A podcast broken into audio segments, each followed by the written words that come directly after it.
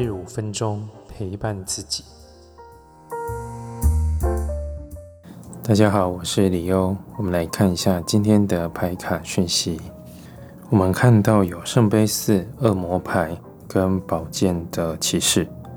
那我想从圣杯四跟恶魔牌，这代表是一个旧的议题、旧的呃累积的状态，或是过去曾经处理过的东西，要再一次的浮现出来，我们要再去处理一次。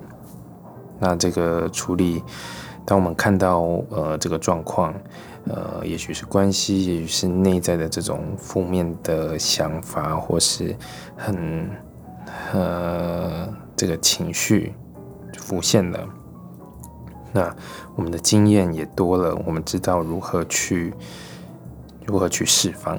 我觉得这里重点在于，我们必须学会去释放，因为释放才能够带来一个新的机会。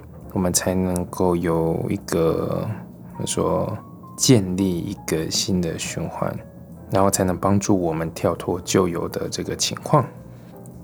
所以今天不妨，比如说你有正在建立这个，你有运动开始在运动的，你要重新去调整你的作息，你的呃强化你的身体，那不妨就去运动一下。